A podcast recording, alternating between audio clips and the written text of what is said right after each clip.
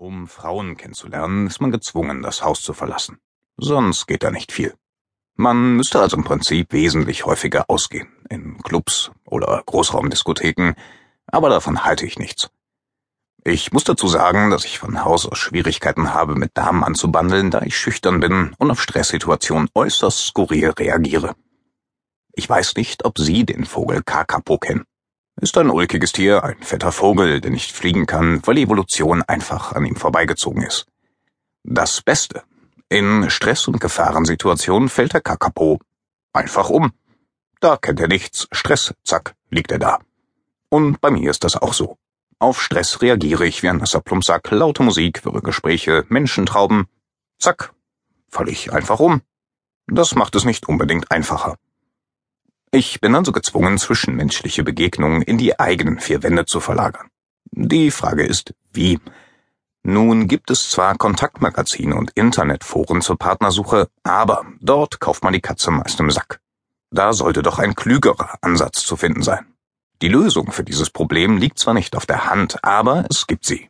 Die einzig wahre Partnerbörse Immobilien Scout 24. Man tut einfach so, als würde man seine Wohnung vermieten oder einen Mitbewohner suchen. Dann wartet man auf die Anrufe, vereinbart Besichtigungstermine und richtet daheim alles fein her, um sich von seiner Schokoladenseite zu präsentieren. Das haben wir früher zu Studenten-WG-Zeiten auch schon gemacht. Damals aber aus dem Antrieb, Leute gezielt zu verarschen.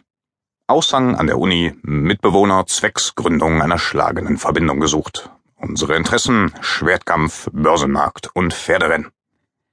Wenn dann jemand zur Besichtigung kam, haben wir nach dem Klingeln die Haus- und Wohnungstüren geöffnet, uns in die Zimmer verkrochen und Kamina Burana von Karl Orff auf volle Lautstärke gedreht.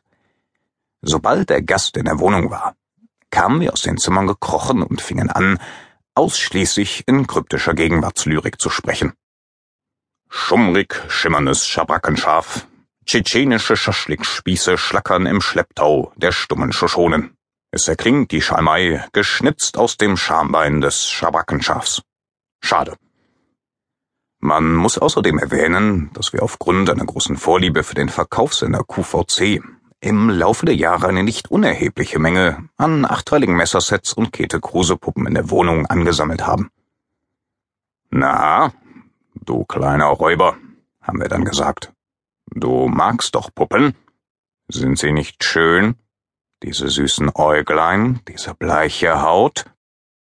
Dabei strichen wir sanft mit den Fingern über unsere Messersammlung. Diese Puppe heißt Sibylle. Sag Hallo zu Sibylle.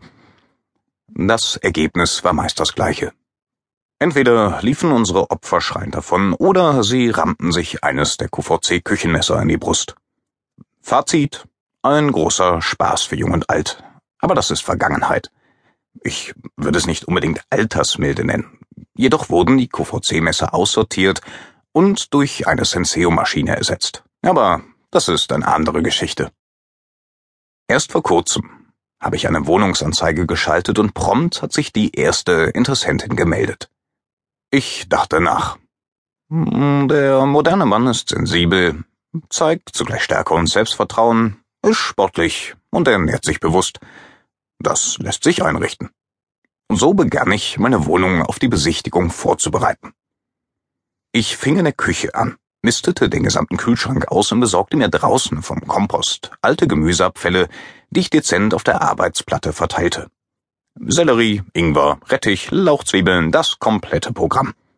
Danach ging ich ins Wohnzimmer, legte einige Bücher und Filme, die mich als sensibel und zugleich dominant männlich kennzeichnen sollten, strategisch günstig aus.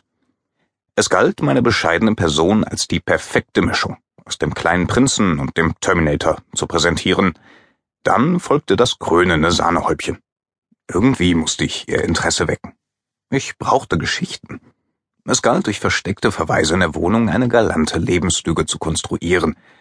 Vorsorglich hatte ich Bilder aus Sportzeitschriften, Anzeigen aus Illustrierten und Männer- und Modelfotos aus Frauenmagazinen heraus getrennt, ein aktuelles Passfoto von mir fotokopiert, den Kopf ausgeschnitten und ihn mit Prittstift auf die Körper der fremden Hochglanzmänner geklebt.